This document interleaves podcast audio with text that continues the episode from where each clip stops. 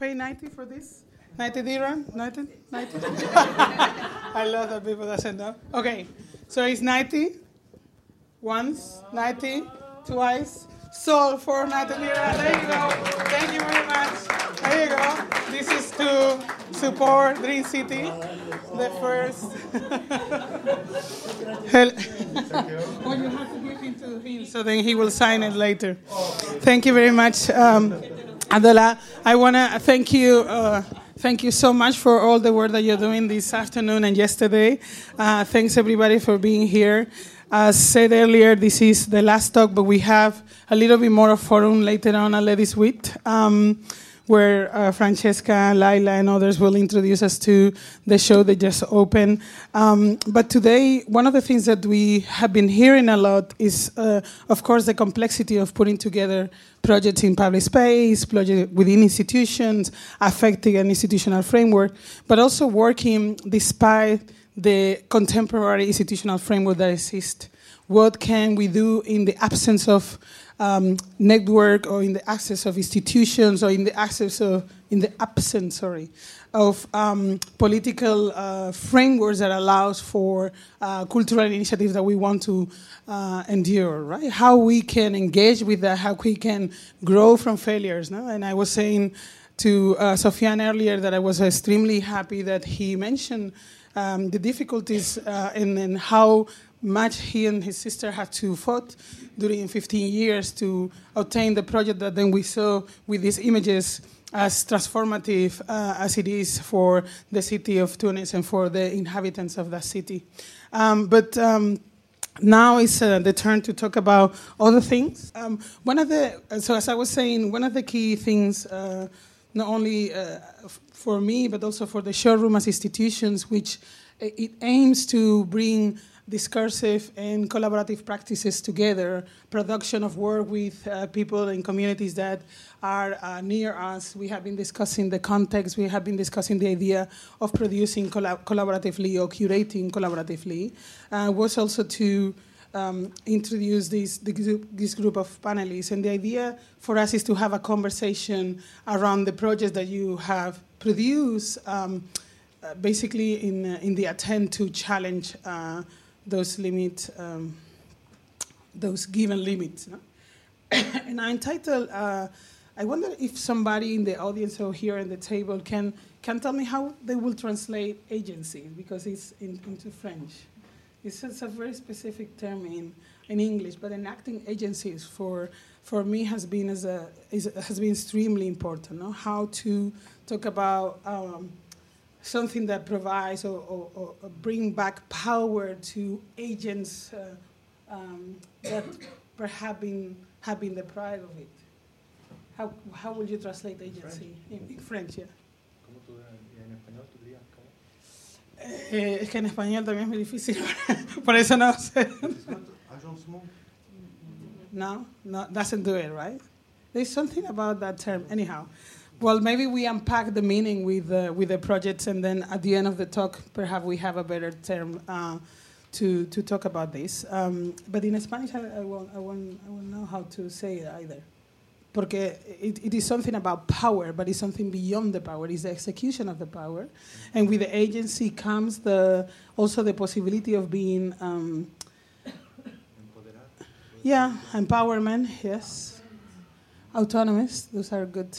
Yeah, very good.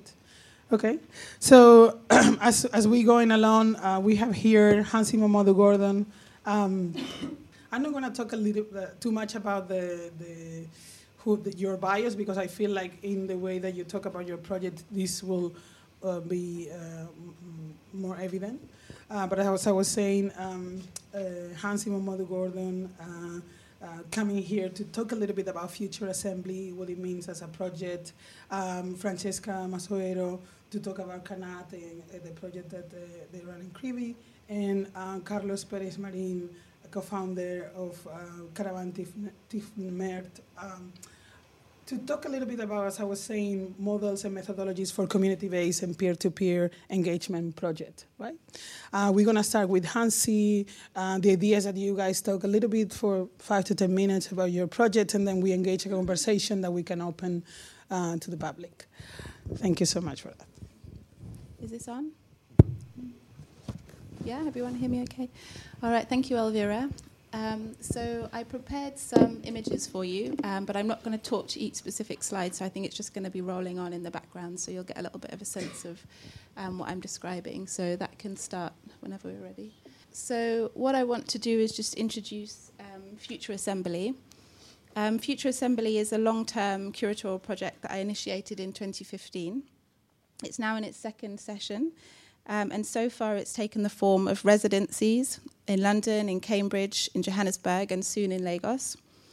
It's also uh, a platform for commissioning, exhibitions, and public talks. Um, so this can just, is this going to be rolling through or? Yeah, so you'll get an idea.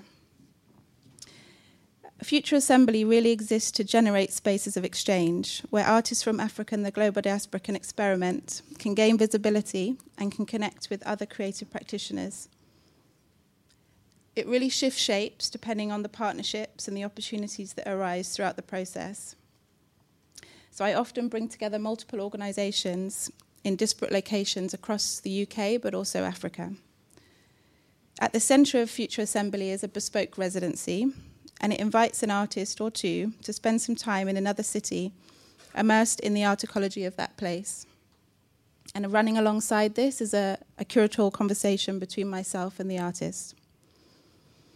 Now, my personal journey is that I entered into the art world um, via Lagos and via the Centre for Contemporary Art. But when I came, when I went back to the UK um, and kind of resettled myself in London, I was increasingly dislocated from the artists in Lagos and from the scene there, I really felt that I needed to reconnect with what was happening around me and find a way to kind of re engage with, with that context and also what was happening in Africa, but on my own terms. So from 2011 to 2015, I was assistant curator at Tate Modern, where I worked with Elvira. And my time at Tate really taught me a very detailed approach to how the Western Museum, um, an art institution, goes about acquiring, presenting, and engaging with artists um, and, uh, and engaging with art, but also artists from the continent and from the diaspora. So when I left to work independently, it was really important for me to figure out exactly how I wanted to engage um, and create meaningful work. Um, really, again, just kind of on my own terms. So what that meant for me uh, was establishing uh, longer-term connections. I wanted to create a space for experimentation that was outside of the circuits of commerce so I wanted to leave room for failure, for chance, but also for ambiguity. And it was really important to me to develop ongoing conversations. So I've been beginning to understand my own curatorial practice more recently as fundamentally a design practice. I'm really excited about some of the possibilities that that opens up.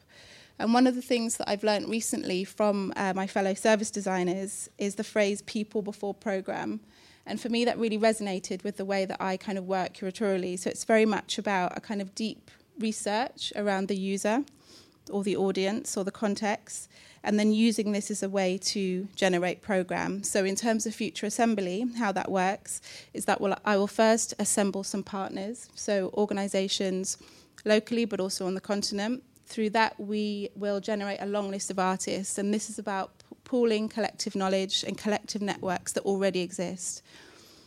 Um, from the long list of artists, we'll collectively choose and select. Um, and then from the artists who take part in the residency, we kind of co design and um, what the residency will be, depending on their specific areas of interest um, and inquiry.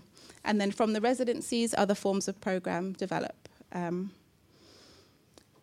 so the other kind of designerly approach that I have kind of thought about in terms of my practice um, comes from uh, Simone Cicero and the Platform Design Toolkit. Now, I've also learned from designers the power of platform design. And this is an, an emerging model that's been enabled by technology. Um, and it's synonymous with things like Airbnb. And again, kind of retrospectively, I've begun to think of future assembly as a kind of platform design. So Simone Cicero um, describes platforms this way Platforms proposed well formed experiences to users and continuously operates a trade off between a design led vision, what the experience should be, and a user led, validated feedback of what customers want. So for me, Future Assembly is about responding to the needs of a local context, pooling the collective knowledge of the partners and people involved, and responding to the interests and inquiries of the artists, following the path that that opens up, continuously learning and doing this peer to peer. So the other aspect of platforms and design thinking is in, in identifying existing incentives and motivations and designing the platform along these lines. Sorry, I'm never very good in speaking in other people's words, but I think there's some important quotes that I wanted to get across. Um, so, an example of how that works with Future Assembly um, is through the agency that comes through the exposure to new contexts and perspectives. So, another thing that I learned from my time at Tate was that the global artists who were entering into the collection tended to be those who had, had reached beyond their immediate locale and had entered into some kind of cross cultural dialogue and exchange. And for me, Future Assembly enables this. So, um, by inviting artists into to different spaces.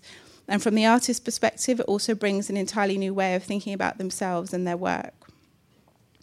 I also observed that in many countries on the continent, but also other parts of the world, um, and this was an observation uh, and the kind of different critical aspects to come into this, but I observed that artists who were gaining the most traction were those who had had some kind of exposure in the West. And again, Future Assembly attempts to understand what these motivations and incentives might mean. So I tried to work with that power, play around the notion of visibility as made in the West and use that um, to our own ends within Future Assembly. So, just to wrap up, um, Future Assembly is now a cornerstone of my curatorial practice. It very much developed as a need to engage with the place that I was in and to connect to artists in London and the diaspora. It's a constant process of collaborative learning.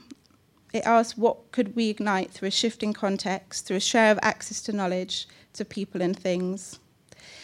And I just want to end with a quote from Bruce Lee, um, which is all knowledge ultimately is self knowledge.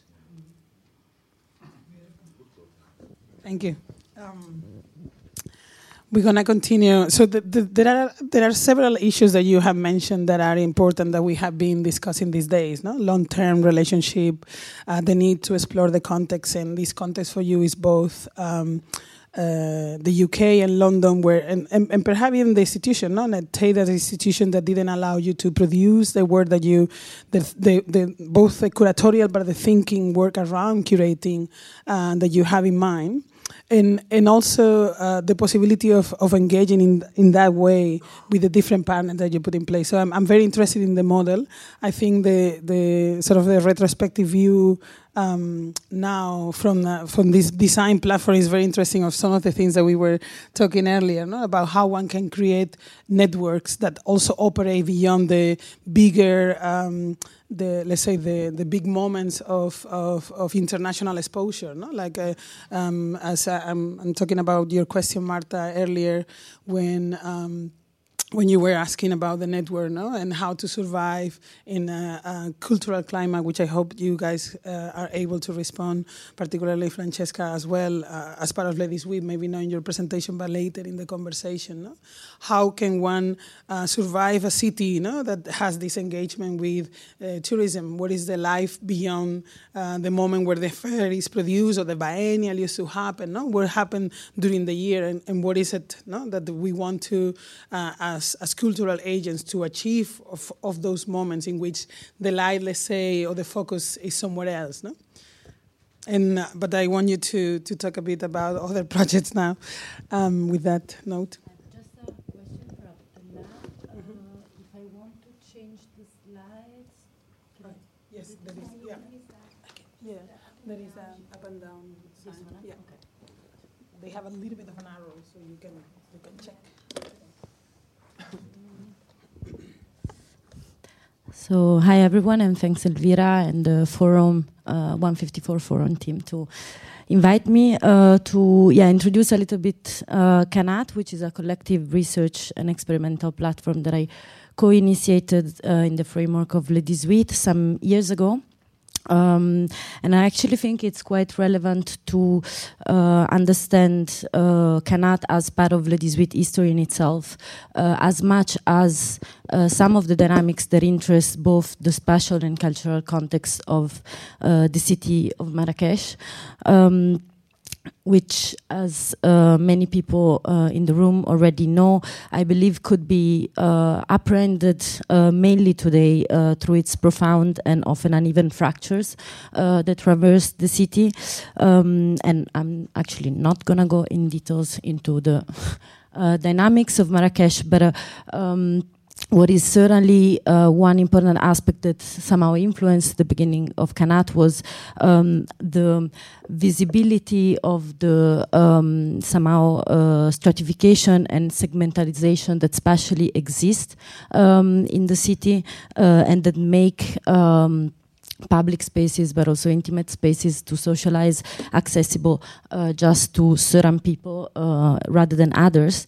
And actually this somehow lack of spaces uh, has been at the very um, core of the, the creation of Le 18 uh, itself um, that was somehow an intuitive answer uh, to that from Leila and Hicham that I saw coming in in the uh, room.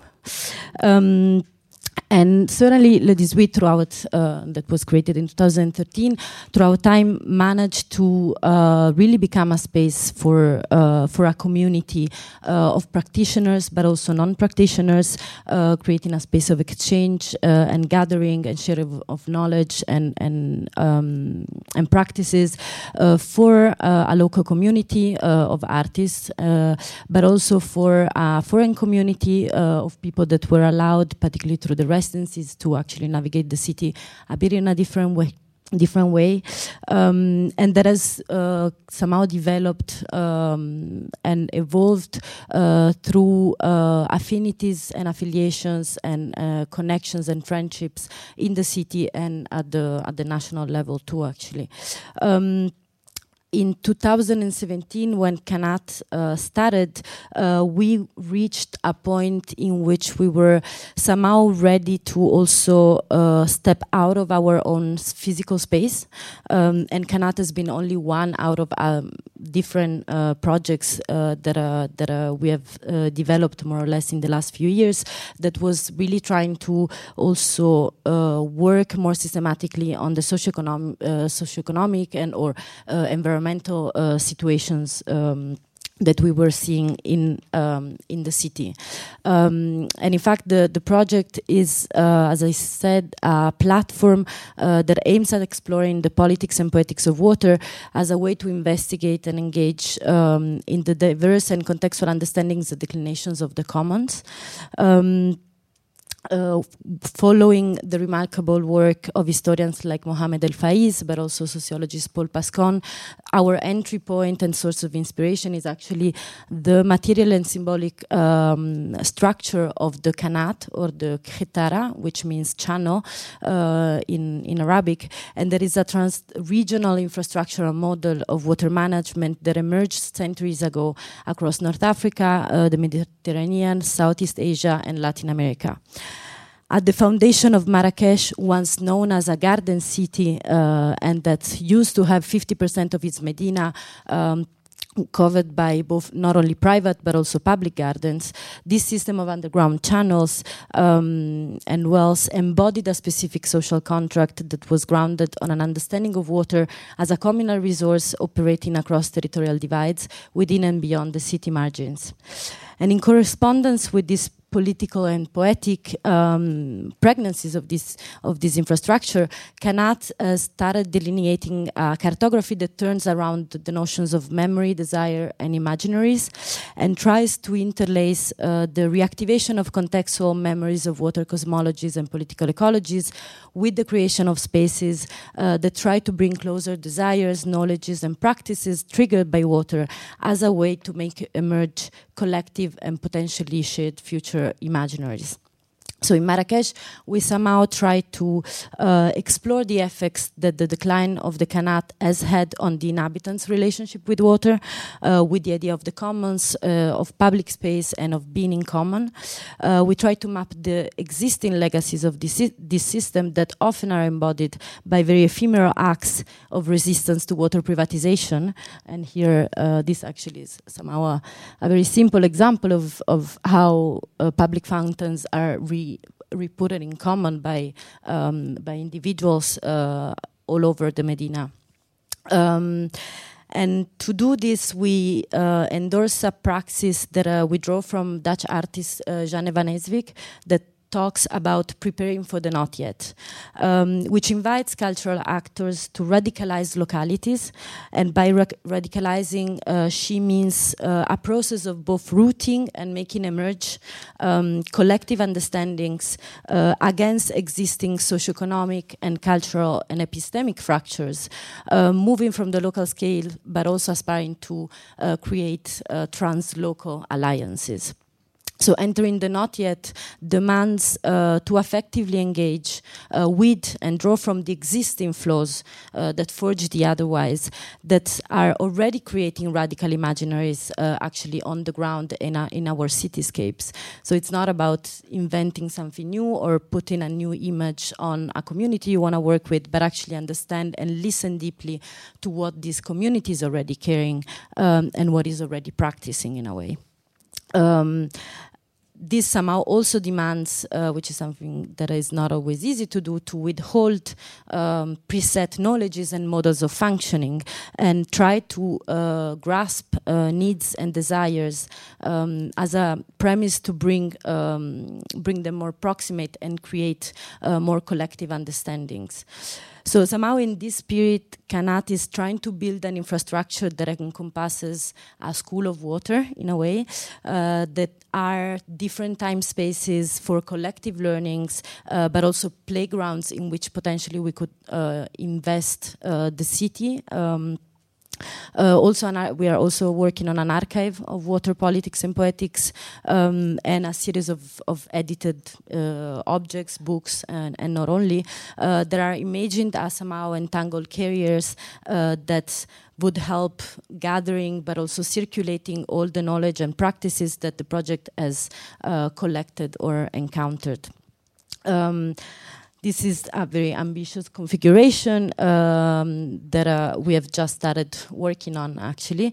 Um, and that has been uh, emerging through a lot of conversations with the various people that have been uh, involved uh, in the project since 2017 um, and in a way Qanat project is becoming Qanat the infrastructure in or this rhizome of uh, of different galleries and lines that are little by little have uh, multiplied and intersecting each other um, um, by the very fact that beyond um, uh, running activities, we have been staging an, oper, uh, an open um, invitation to people to actually contribute to the project uh, in terms of bringing their own voice and their own ideas on um, on how the project could could develop.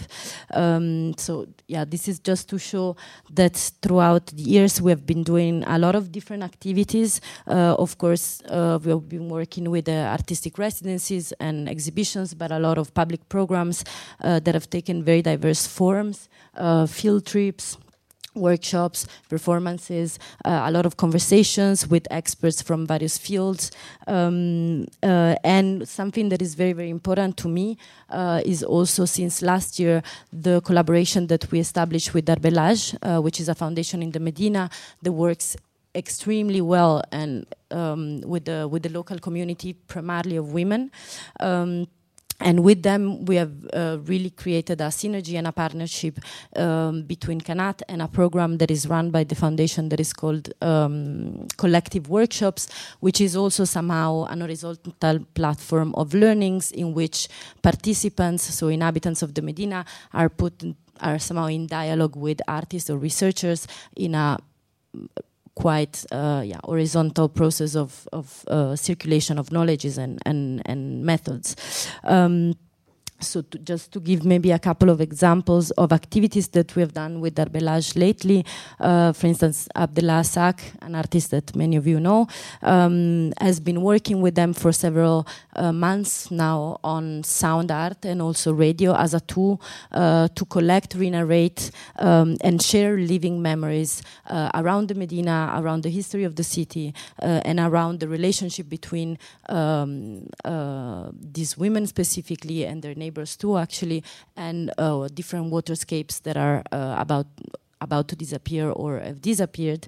Um, another project that we started last year with some people in this room, um, and that is part of a, one research line that is called Entangle Ecologies, um, has been looking more into the relationship between food cultures and um, and green spaces in the city.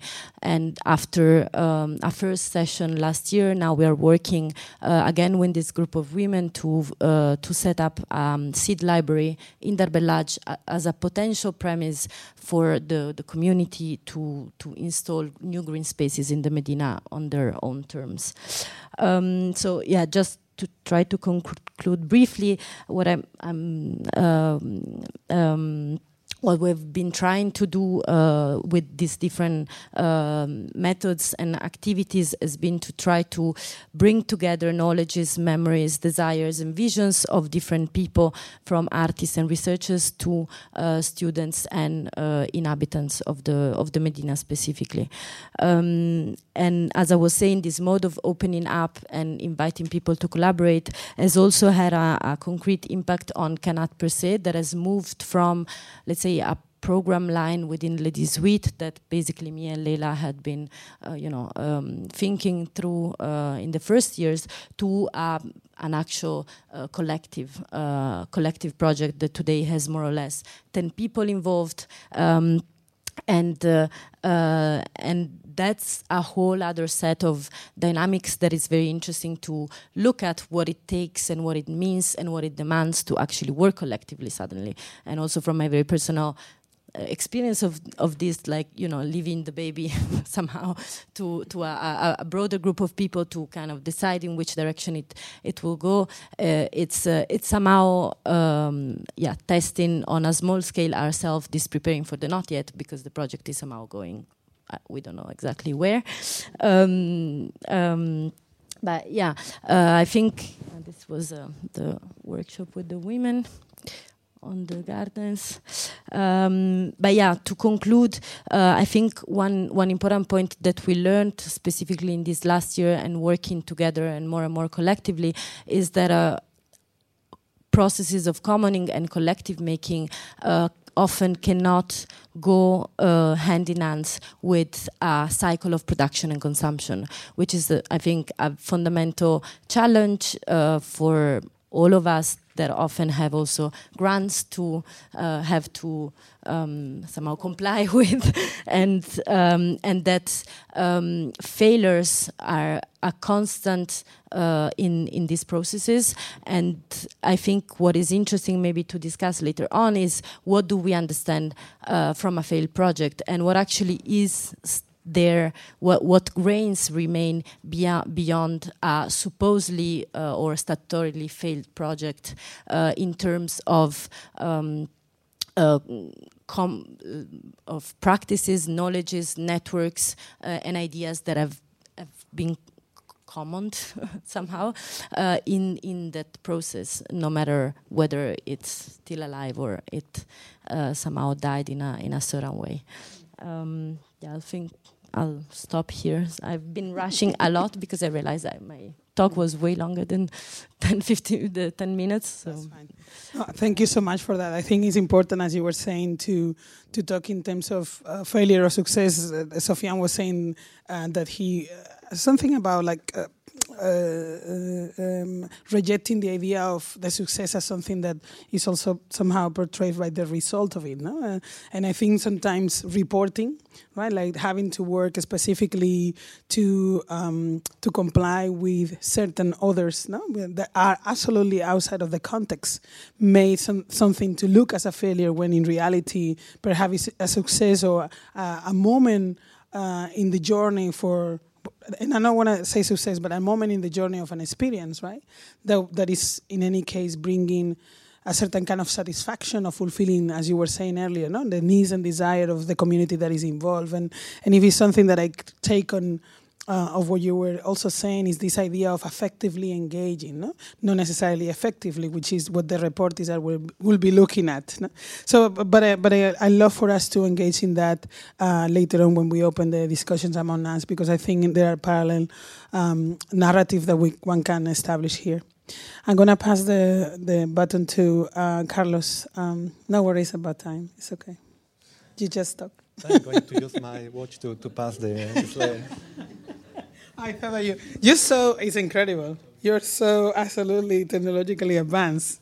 I was caught by surprise. Co- Go Coming, ahead. From, coming from the desert. Coming from the desert, that's why I'm like, one shouldn't have any preconception about what a desert guy can do. But anyhow, there you, go. You, you will be surprised about the technology used by nomads. Uh, Well, well, uh, in 2015, we started in the oasis of Tighmert uh, um, a kind of festival called Caravan Tighmert, where we proposed uh, artists uh, to to come um, to do some works based on the place and the, the culture of the, this uh, amazing space.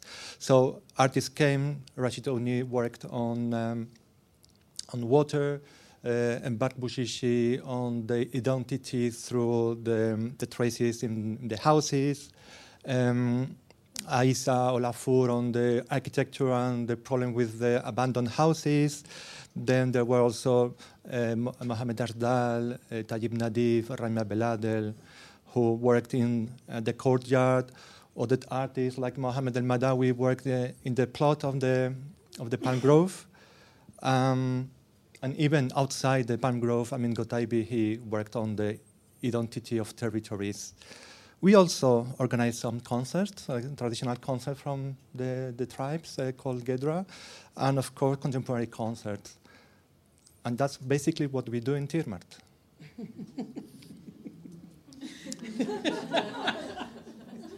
that's basically what people expect from a festival or from a resi- artist residency to, to do. Except that we are in Tighmert, and maybe it's better to start again. because you have to know that Tighmert is a small oasis 15 kilometers far from Guelmim in the Guelmim-Oued Noun region. And even if today there is not a lot of uh, material heritage, uh, it was uh, a city that, at least from the 9th century, was very important. Like uh, other cities like uh, Tamdult, uh, although today uh, doesn't exist. Uh, you have also M. Called Taragalt uh, and um, Ristani called Sijilmasa also with Fez. So in the, in the ninth, ninth century, it was al- almost the old cities, if we can say city in that period. No? And they were very, very important because they, they belonged to a net of caravan routes, connected not just in the case of Tighmert or Kol Nul Lambda with uh, countries like Mauritania or like Mali, but in fact, it was a trade connecting Europe to Africa. That's the important. And still today, you can have traces of that uh, um, connection. It doesn't matter if Mauritania is uh, 1,000 kilometers far from, from Tighmert, and that the oases of uh, Chinguetti and, and Wadan were uh, connected. There are also a common history uh, through the, the slaves. There is a, a small festival in, in, in Tighmert, the slave festival, because the descendants of the slave, they still uh, celebrate uh, the time when they arrive with the caravan that they arrive saved. So they still do that once per, per year. And there is also the architecture. Near uh, Tighmert, there is a Taragist uh, that, uh, eh, that was built in the 11th century with an architecture that in, made in stone that is very similar to the one you can find in Wadan. In fact, one of the main tribes in the, the, the Num region was a part of the, the confederation that was uh, formed in the end of the 11th century in this uh, region of Mauritania, given to the dynasty called Almoravids, which is supposed to be the first idea of a state in Morocco. and who are the one who founded Marrakech. So the importance of small uh, places in Morocco, sometimes they are not well admitted by Moroccans. No? Um, last month we, we were I, with Younes, uh, with Ahmed Dabah from, from Tighmert, we went to, to Mauritania and we have meetings with researchers, with artists, with uh, cultural activists from Nouakchott, but also to Ouadane, and probably we are going to, to work together next, uh, next year. Um, but let's back to, to Tighmert, because it's a small oasis, but we have to explain why we started to, to bring artists there. So in 2014, uh, while the inhabitants of the oasis were isolated for two weeks because of the floods. They could watch on internet how the American army sent helicopters to rescue tourists. But nobody came here to ask if they need some help. What happened if, they, if there was some people sick or, or women pregnant? Nobody at all. So they have to organize themselves in order to relocate the families that uh, lost uh, their, their houses. And that was one of the many groups of young people with Ahmed Dabah, um, which was is uh, a co-founder of Caravan Tighmert. Uh, and after that um, disaster uh, with Bushra Budali, we were talking we need to do something because the people really feel abandoned by the government and there is like a, a, kind of depression spread over the, the oasis. So let's do a party, let's do a festival. So let's bring some happiness to the to the oasis. Um, from the very best, for the very first uh, moment, we decided not to do a festival for the people, but with the people, and that will change everything, all the approach. So, overall, overall concerning the, one of the main problems Morocco has is the youth. They don't know what to do with them. Doesn't matter if we are talking about big cities, it doesn't matter if we are talking about rural areas. Um, and that's why from the, from, from the first year, we engage conversation with them, of course, with the artists, and to ask, ask ourselves, what can we do for the development of the society? Talking about contemporary art. And that's something also I, I would like to, to ask you, what do you do for that? As an artist, as a curator, as uh, art galleries, as uh, organizations. For example, the, the, the fair, there is nothing in the program related to that. Are we going to still having most of the population uh, out of the, the culture? M me, as a Spanish African citizen, I do believe we cannot do like in Europe. Because now in, in Morocco, politicians are talking about what, we, what they can do with culture. In fact, there is no culture policy. There is no culture ministry. Well, there is one, but you know Moroccan people how it works.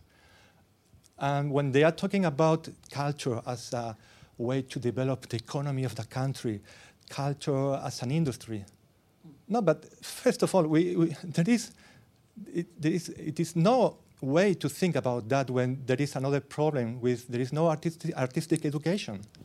In many other places, they have huge problem with education. How are we going to talk about industry? Industry is good, but at another level. Uh, three years ago, the president of the commune of uh, Guelmim, he asked us to come because uh, he said, he was very frankly with us, look, we do nothing for culture we spend all the money organizing some concerts, which mean entertainment, in Guelmim in summertime. On the other period of the time, we do nothing, and we do nothing outside Guelmim. The problem is that we have money, but we don't know what to do.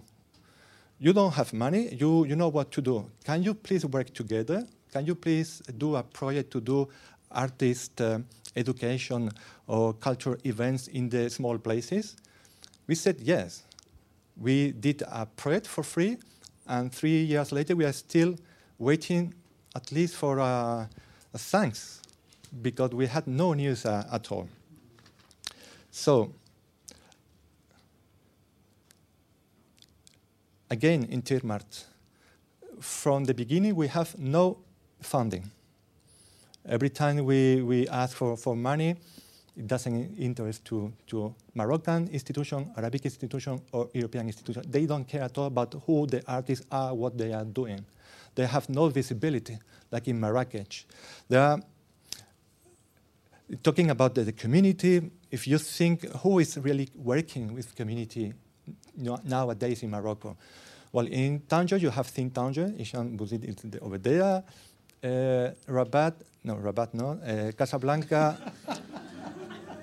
you have L'Uzine. Uh, Marrakech, you have Le 18, you, you have Dar Bellarj, a little bit uh, Pikala. Um, now, Eric, well, now Eric Van Hoven with his project with Artisan and uh, working with the students, very, very interesting. But that's all. What, what happening in the rural areas? There is nothing. Well, we are trying to do our best in, in Tighmert. We already started also with Abdel Jalil Salut. Uh, and Gilles Soubry, a project uh, in, in Moulay Bouchta Al, Al Hamar. But uh, it doesn't matter. We, the fact of not having money, it makes you more free to do whatever you want without justifying nothing at all. So not, justifying nothing at all, which means not just money, but also uh, creativity. So, and the desert, which is great in the desert, is that when people arrive there, they have the, an idea of the desert through films and, and novels, but also they are afraid of the desert, to get lost, to, to die because of uh, the lack of water. And that makes that uh, we propose artists, you can come here, you can do workshops, you can produce something, but what with the material you're going to find on the oasis, we have no money for production, or you do nothing. So imagine if you have money from the French Institute or from other institutions, how are you going to say that we, you did nothing with the money? They are not going to accept that.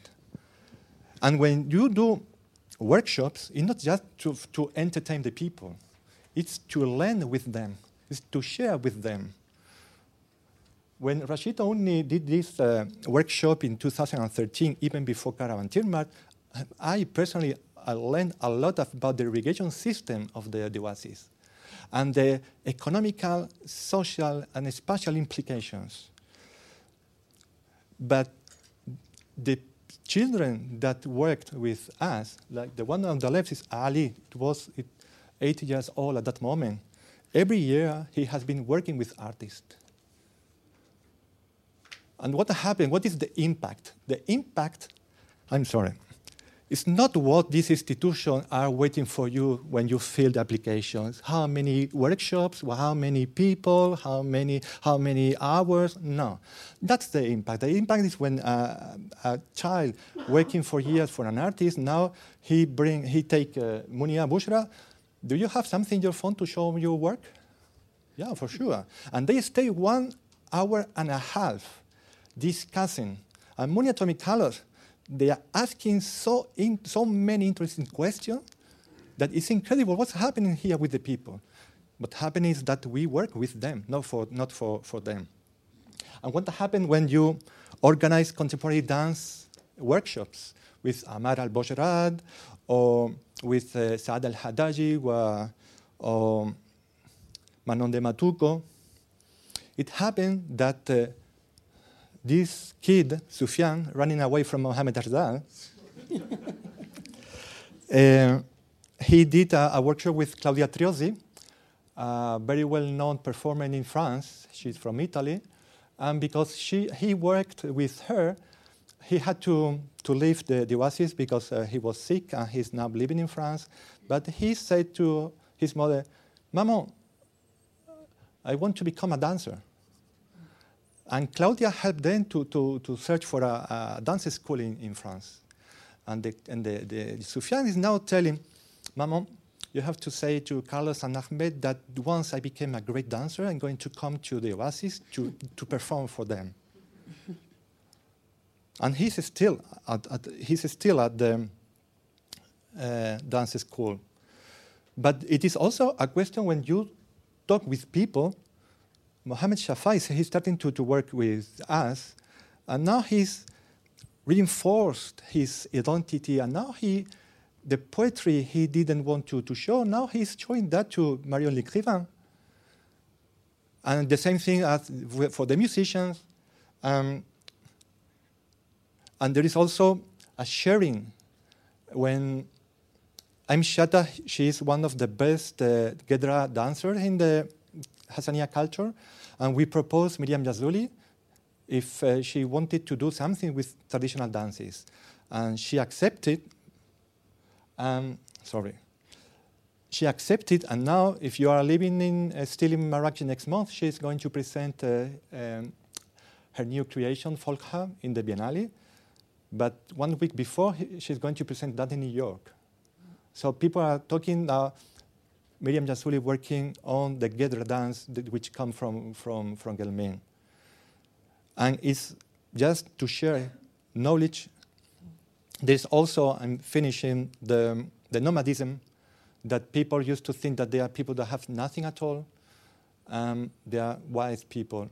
Um, it doesn't matter. Sometimes there are, you can see the, the, one of the multiple exhibitions of Mohamed Ajda, but also the 18. Uh, they can visit uh, and learn about what people like Mbare Bouchis have done um, from, from that. Or even myself as an architect, I have, I have learned a lot of things that them we try to um, to provide some solution to the problem nomads have. No? Um, and the last thing also is the a lot of people think that they cannot work with people that have nothing to do with contemporary art. But I, I must say they are wrong. It, it takes also, you, you need to, to make an effort because um, Gilles Soubry, uh, some artist and, and Heidi Vogels, filmmaker, they, they collaborated together when I arrived to, to and they wanted to work with these women. Imagine the, the, this scene. How are you going to, to address to that women with a 60 millimeters camera, which is a huge one, and they wanted to know that's for television, that's for a documentary. No, that's for a sound and visual installation. So how are you going to explain that? So we had three or four times lunch with, with them, and they accepted to be recorded. But then we, had, we, we said, look, in two months, we are going to have Caravan Tighmert, so you can come. We are going to do a private session. We are going to show why we are we here. And they had a very, very interesting conversation, even if they have some problem of communication. Uh, when talking about communication, it's not just about the language, but it's about the language you, some of you, artists, curators, organizers, use with the people that even a lot of people don't understand from the, from the, from the contemporary art. So it is not because you, you use another language more, not simple, but with other words that they are going to to, to express what do you want to do. And they were, um, they, they, they, had the obligation to communicate themselves. No? After that meeting, they performed on the, on the middle of the oasis. And it was really amazing. People recognized the images of the oasis, recognized the, the women singing. And at the end, well, one day later, Miriam called me on telephone. Hi, Carlos, I'm Miriam we loved what uh, Gilles and Heidi did. So now you have my number. If they come back and they want to, to still to work with us, I will tell you where are we working so they can come and we can continue to, to work to, together. No? And that's something that uh, I am the most proud is when you see a picture like that, uh, you cannot distinguish between the artist and the inhabitants. While in most of the city, there is a elitist circle, and then there is the wall. So again, what are you going? What are we going to do to change that, especially in a country like Morocco? Thank you. Right. Well, thank you for everybody. Thank you, Carlos. Um, there is a lot that we had uh, tried to engage with, and I don't know if he, if any of the panelists feel like the other have produced something that prompt an immediate comment. No. On scratch, no. Um, I mean, there is something you, you said that, that is also had been uh, discussed during these past few days, no? which is all these projects, although aim or are uh, inscribed in a in a very specific micro context, which is the art or the realm of art, if you want.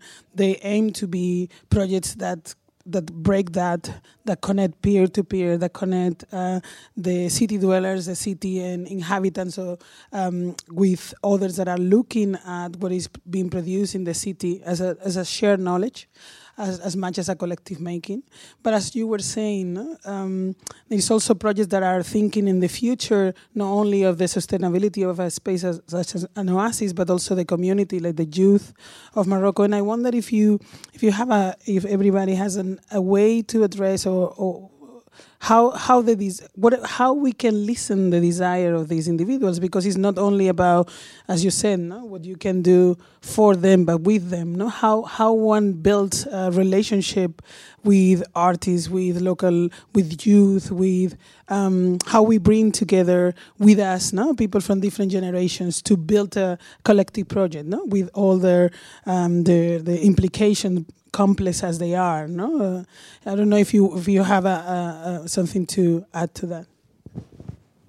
I, I don't have a long answer, but for me, I think what's really core to all of that is human connection and something that's built over time. So, really, just spending time in conversation and connecting with people. Um, one of the points that um, I was thinking about when you were speaking, um, which is slightly separate to this, but was around this idea of scalability. You know, when you were talking about when you finally have to give over your project and involve other people. And it's something that I've struggled with or, or thought about in terms of future assembly because it relies so much on me as an individual and one to one connections that I build with partner institutions, with artists. And I don't know how scalable that is or how repli- replicable that is. Um, and in some ways, um, that is the way that I listen and learn and, and, create the projects that are led by the people involved. Um, but in terms of it being a model that's kind of like transferable or could be be used in other contexts by other people, I don't know how that would you know how that would work.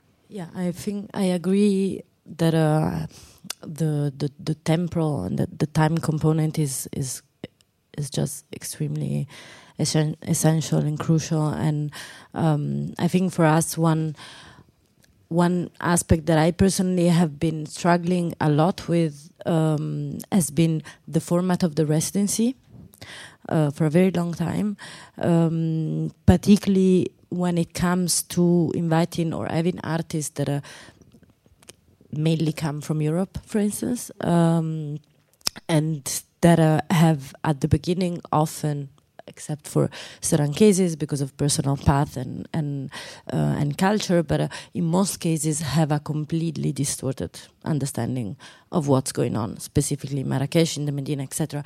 And the difficulty and time that it takes to kind of uh, you know uh, also uh, help understanding things differently um, has also brought us to uh, reiterate invitation a lot of times. Um, and Shaima is a, an example here, but there are uh, many, many artists that we have been working with, and that as long as there was a, somehow an, an affinity that uh, that came to uh, form, uh, we have been reinviting them to to come over again, and that that allows to um, them specifically to create stronger relationship with a context or a community when it comes to work with a specific community. Um, having said that, I believe when it comes to working with specific communities in a certain context, the locality is fundamental. I mean, that's the, the, the, the scale we can work at. Um, there is maybe then a way to scale up in terms of sharing methods of, of, of, of working, but then each lo- I think each context is is is unique and and has a, its unique set of questions and, and problematics that has to be tackled uh, with. And I think also there is a question of responsibility, and the responsibility is on us institutions, as like you know that that keep doing the work on a constant base with the, the variables of maybe artists in our specific case um, that come and go and come and go. I was thinking um, before I, I, give you the chance to to continue this topic in something that I think both of you share. You say something about people before program, and you say something about, about sort of like considering people as inf- the infrastructure, right? Like the the idea of how one um, uh, this responsibility reside in in also making the common the structure by which you progress, right? Like that collective input is the actual institution, right? That is going to follow ahead. No? And and I was thinking in terms of that sort of like the, the, the arc of time that it also takes to create these things. Uh, a Dream City takes 15 years to see the results that we see nowadays that uh, are so impactful. But also I was thinking in the story that you mentioned of these kids, no? The how the how projects reverberate some time, no? Uh, in where um, and, and, and I was uh, reminded of the work that Marilyn Douala Bell and, and, and, the late uh, Didier Schaub used to uh, do at, um, at Douala, no? in, in Douala in, in, Cameroon, where you see that there are works in the public space that impact the life of these kids. And then perhaps in 10 years, in 15 years, we will see uh, these kids uh, being the one leading the, or, or, wishing us, not having the desire of becoming us in, in the case of the anecdote that you talk, uh, the, being the dancer that then is going to go back to the oasis. No? Um, and, and, and to me, there is something about, as, as you both were pointing out, no? of the impossibility of certain understanding of impact uh, that hasn't had, or that is absolutely neoliberal, doesn't have the time to wait for something to flourish, doesn't understand that, that creating something that is transformative has, that needs a long time, that needs the long, long engagement, that needs the affective engagement, no? to follow up what you were saying earlier. Yeah. No, of course, there is a. It's completely different to say that we are um, producing artworks that we are uh, promoting the, the creation. Mm -hmm. Nowadays, everybody is running uh, because they have to, to present a work. There is an exhibition, but there is no time to make researches. Mm -hmm. um, and you need you need time, but you need to also to, to, to to adapt yourself to the to the to the context. It is not the same thing to work with the kids of the Belferrand that to do that with the nomads that to do that with the, the people of the of the oasis. Um, you have to, for artists, they have to um, to put this.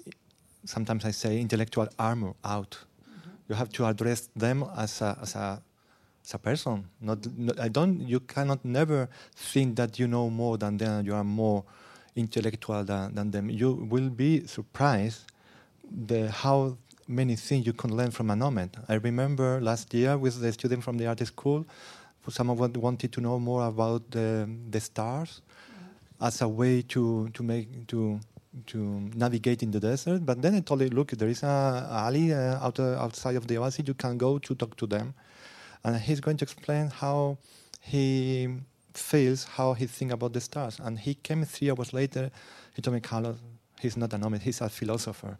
It's incredible it's incredible. And that's something amazing here in Morocco with the history they have. And there are so many different regions, so many different stories. And there is another point very important, it's the, the feeling of community. It's something that you have here in the Medina instead of uh, the, the, the, neighborhood. But uh, also in the south is the question of the tribes the tribe is something that it is not explained in also Morocco, it's something that they already forgot, but uh, the possibility also to work with tribes, um, it makes things much more easier if you want to understand how a tribes work. Um, also, I, was thinking um, this idea of the vernacular knowledges, which everybody has uh, highlighted in a way or another during this past few days. Um, but also, I, I, see in a way this this comes repeatedly, um, and I was thinking, uh, Jonas, in uh, I have this morning uh, a walk through the show that you have put together, no, with Philippe and uh, Saima, uh, Feng, the the ateliers, um, Eribanjo, and the work that they had done with the craftsmen as as, a, as an example of, of of a model that perhaps this is what I what I was trying to say is that I, my impression and that's what I, am I'm pushing, maybe because Marrakech has this capacity uh, that I don't see anywhere else, like because of the ecosystem that, that you have generated to create different models of engaging uh, with an institutional um, uh, framework, right? Like uh, why you need to follow up something that is, is happening. I don't know. Not even in Dakar. No, Dakar could be an example. No, the, how the off biennial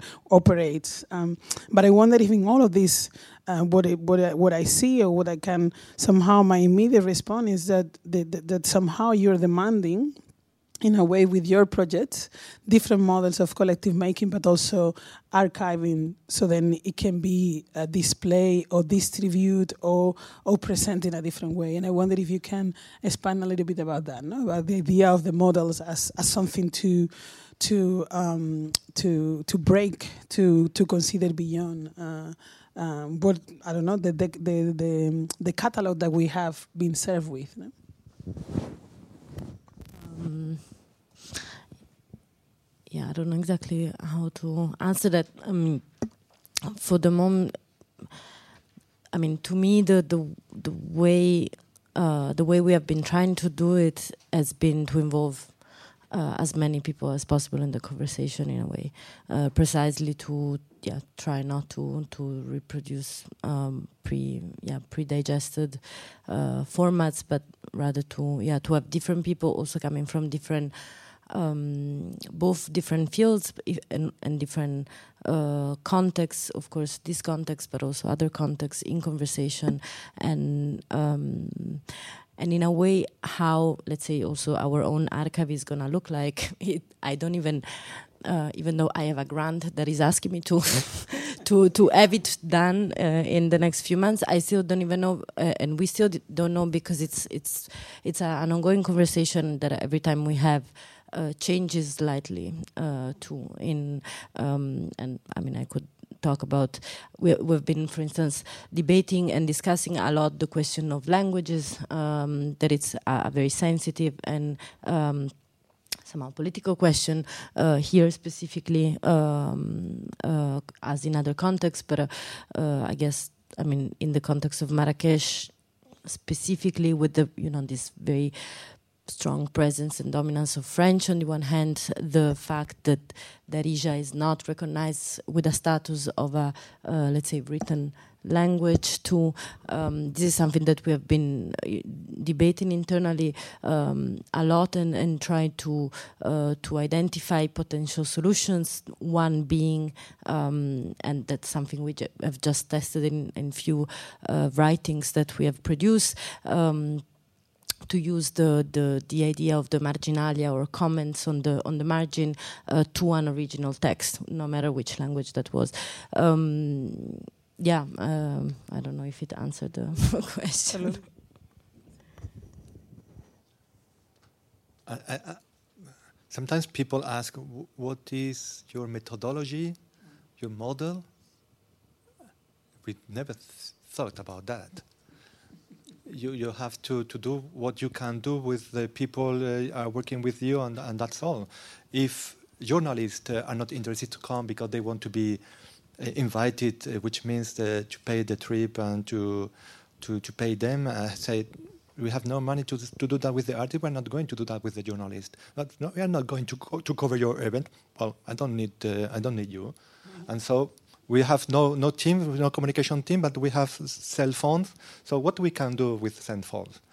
And be, because there is no documentation, traditional documentation, we are going to, to do our own archives. If we have no money to, to print a book, okay, we are going to do a video. So we, every year we have an epilogue with talking with artists and people from the oasis what the, they think about that. So it's just uh, to do it's like the, what we learn in the desert. The desert people can build not just not just a house, but a whole city with just they find with the material they find around them, mm-hmm. which means a little bit of water, uh, earth, and wood from the palm grove. That's all. Even better, the nomads.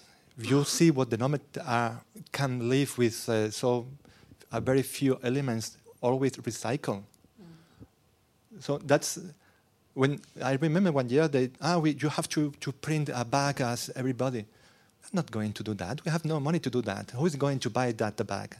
On the other hand, there are women here that we can ask her to do the same thing they, they do with the, the tent, which it means to, to take the, the fabrics and to reuse them as a bag. And that's what, what we, we did. So sometimes the problem is that we have a lot of information coming that you, you should do like that, like that, like that. No, we, sometimes you cannot, and that's not a problem. It's an advantage. Mm-hmm if you take that, that as an advantage instead of saying, "Oh, we have no money, we have no support, I have no." No, you have to work, and that's all. it's easy. Yes, it's apparently so. um, at this point, I think it's a good uh, moment to open to the audience um, to ask questions to, um, yeah, to our panelists. Can I ask Oh, sure. Hi. Uh, this is for Hansi. Is that how I say it? So I think it was interesting you said that visibility is made in the West, and I think all of you brought up visibility, which is very interesting. I'm from Zimbabwe, and I find that this question of visibility is so um, constricting because all the artists there, I think, are so in search of this visibility that they search immediately for the universal as opposed to the particular and it means that they constantly aren't looking at their community around them and they're just looking at what they can do to get their name out there, to get popular. And my question is how to make the people in, the, in a community, how to get them excited about what's happening around them and the artists around them that are there but aren't being, don't have the want to be particular. I think so much of what you say kind of hits to the, the core of that point, which is around um, that exact struggle. How does an artist who's working in Lagos actually get to the next level in terms of his career? Does does he have to have a show in London? How can we capitalise on that knowledge, knowing that that will give some kind of reflective light back in his local context? So, uh, with Future Assembly, particularly, I was interested in playing with that kind of being aware that that is what happens and thinking about how we can use that constructively.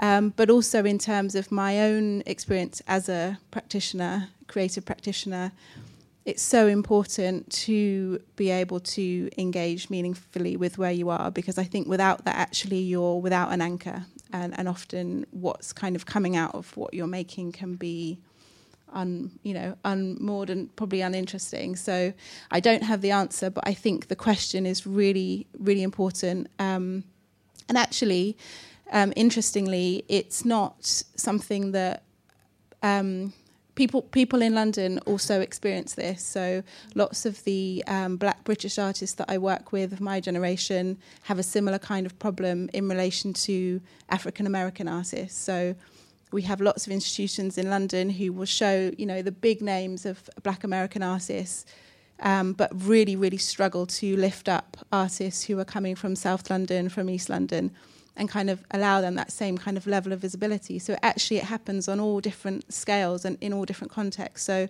I suppose it's thinking about can we observe observe how that system is working, where the power lies, and how can we try to um, reorientate it to our advantage um, and also you know keep hold of the essence of what you want to create at the same time. So it's no, it's not an easy task but it's identifying you know where the power lies in that and trying to use it.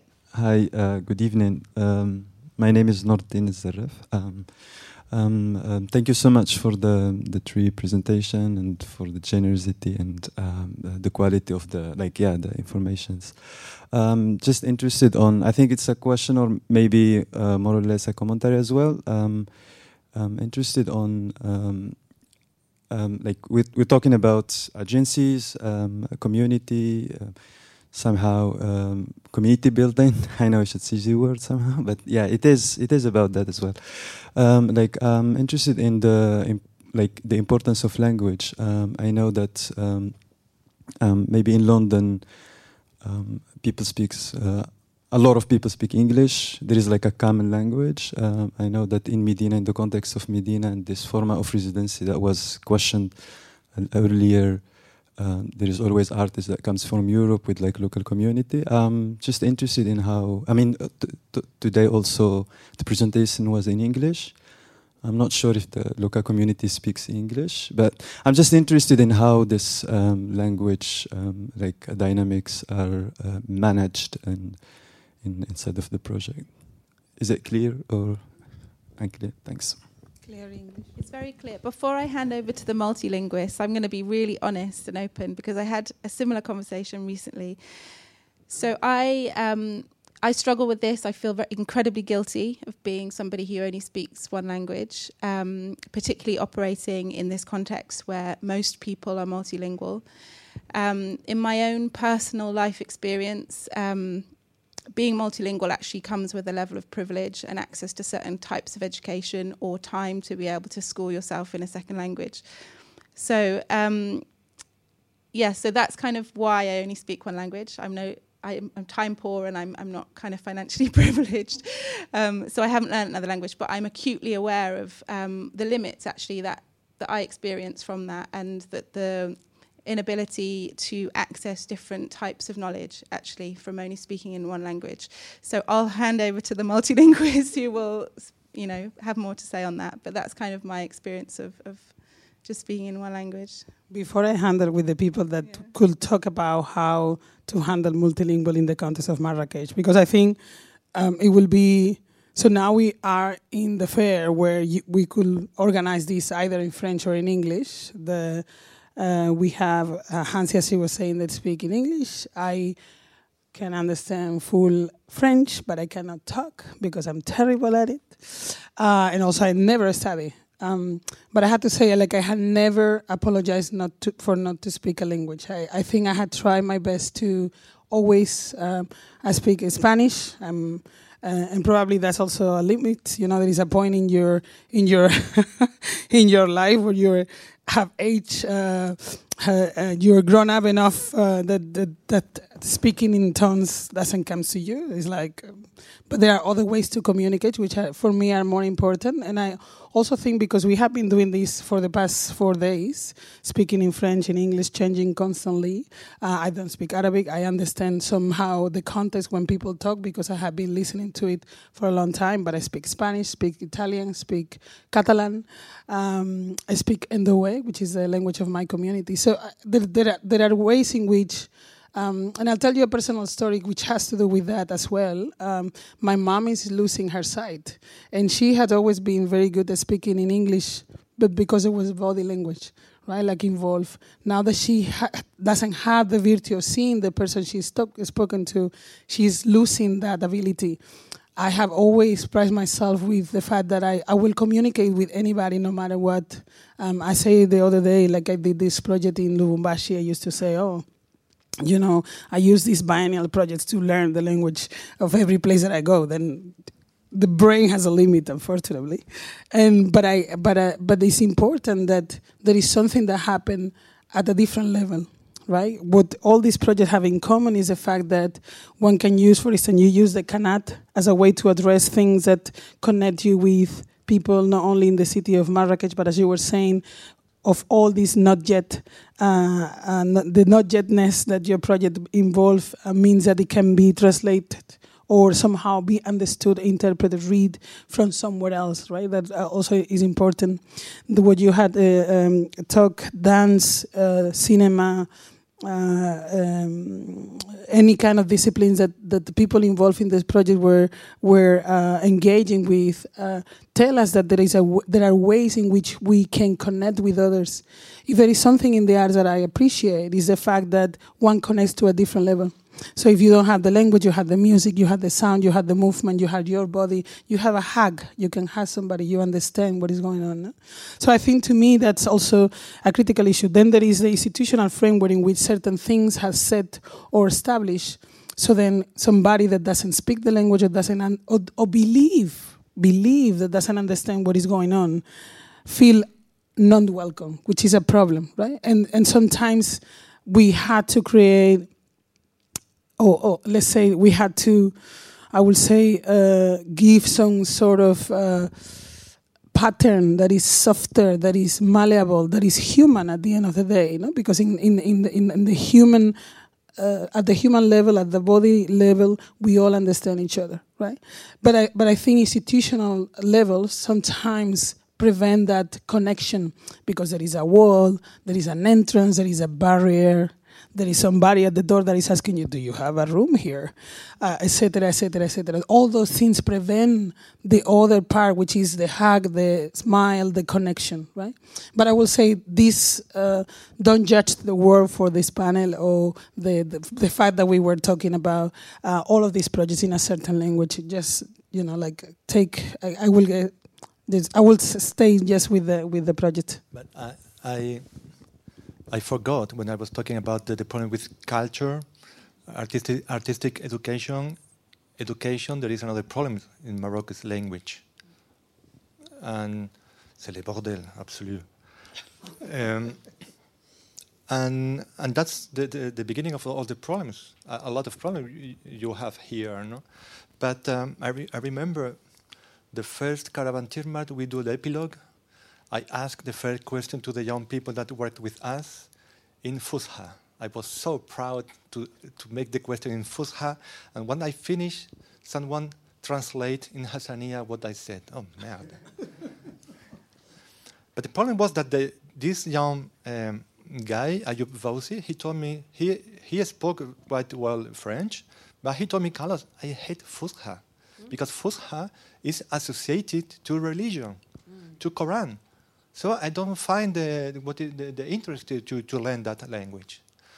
In, in another place where I used to do researches and sometimes uh, workshop with artists in Tisarmin, there is, it is a village of 20 uh, families, all of them Berbers, except one which is Arabic. And I used to play a lot with the kids. And I tried to communicate in Fusha. And one day, Selma, 10 years old, Carlos, why are you learning Fusha if everybody here is speaking Berber? I, I, I told Selma, Selma, but if I uh, learn Berber from this village, do you think that then I'm going to communicate with this Berber in the Rif? Ah, no, it's not going to work. So let's start uh, learning Fusha, and then let's let's see about the Berber. But the fact is that uh, they have no electricity in the village, so I brought uh, every time I, I, bring with me some uh, Arabic cartoons. After the second or the third time I we watched some some films, they told me my friend that they, they were starting to improve the Fusha because now they saw the ability, also the, the interest to, to, to learn that uh, language to, to know more. So for me, we should use culture to, uh, to, to make people to be interested to learn not, not one language, but several, because you are able to speak fluently three, four languages. You are not like Europeans. and so you have to, to, to be aware of that. So let's use culture to learn. It's not just, it is not just about Darija or Berber or Fusha or French or English. You can learn the five of them. Maybe you need some some some help. I don't know from in, in the education system, which is impossible to think about that. But uh, culture is a, a way to, to, to learn. You know? Um, well, I mean, in terms of Le 18 in Canada, Noureddin knows enough well the whole context. And as I was saying, I mean, the question of language has been, I mean, uh, has been brought on the table, and I believe we still don't have uh, necessarily found I don't know one one so solution to to find that common. I mean, we've been trying to to at least in terms of when I, um, in terms of the group that has been working around Qanat, I do believe that this time that we have spent together has allowed, even though there are fundamental uh, inequalities in in in in in, in language familiarity, to little by little construct um, a shared grammar. And I think it goes back to what you were saying that it doesn't necessarily just go through one language or two languages, but it's also something that uh, that is of the order of uh, yeah the affectivity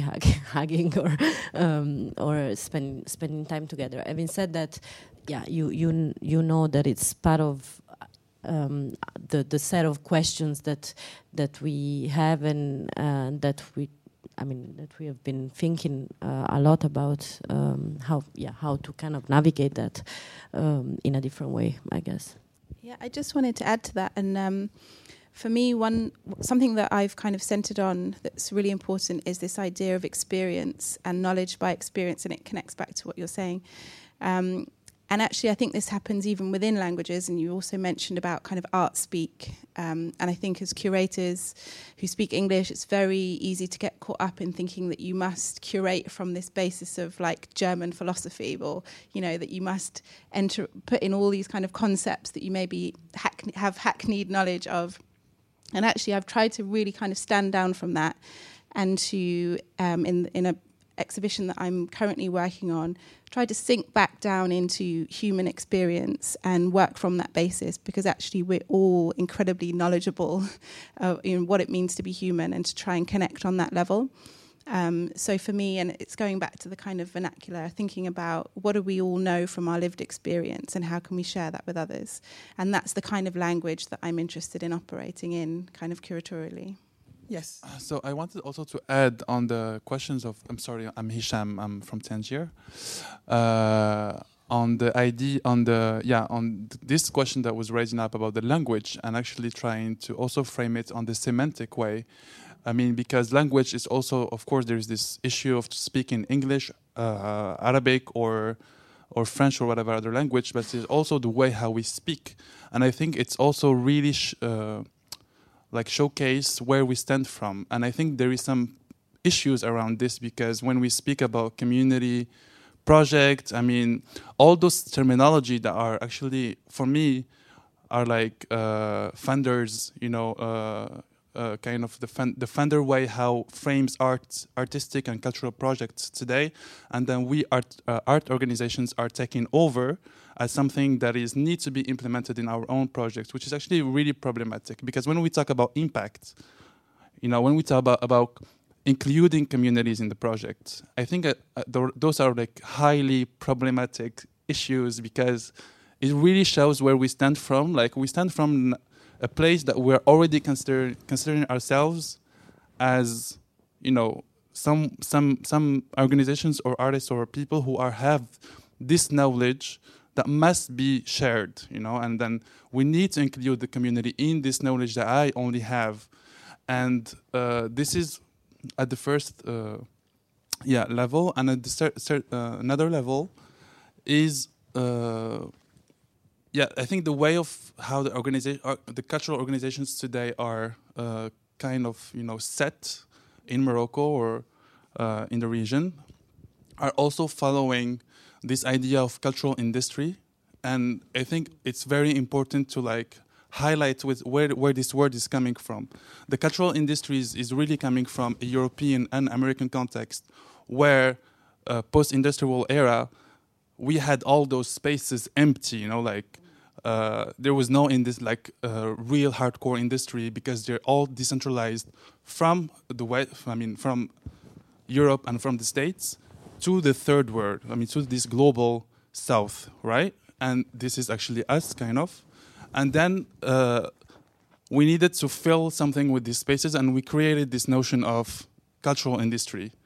And this does not at all like apply to our context today. You know, like we cannot take those models as a reference, like as a system of production that can be implemented in or can be that with like uh, yeah models that can we models that we can work with here and this is what is interesting i think that all this conversation is heightening up is like today i think there is some we realize that there is something that is wrong i mean that the communities that we work with or are just like very small intellectual you know circles and then we think that we need might to open up and there we where, where I think that the new methodologies and this conversation is important because we need to re redefine what's, you know, what is a community? Uh, how can we involve? I mean, just the way saying involving a community that it means that it's already excluded you know it's already it's not there and i think it should be there since the beginning since the very beginning of the reflection on the project itself mm. Um, um, well, thank you both because I, I just take this opportunity to to um, uh, just to very quickly to address something you were saying at the beginning before we got cut on the language because you you were sort of like hesitating about uh, when you said about you know like this idea of community building, which I, I, I had to say, like I, I remember uh, also sort of rethinking in a project, and I say, no, let's let's think about institution building instead of community building, in the sense that um, I consider.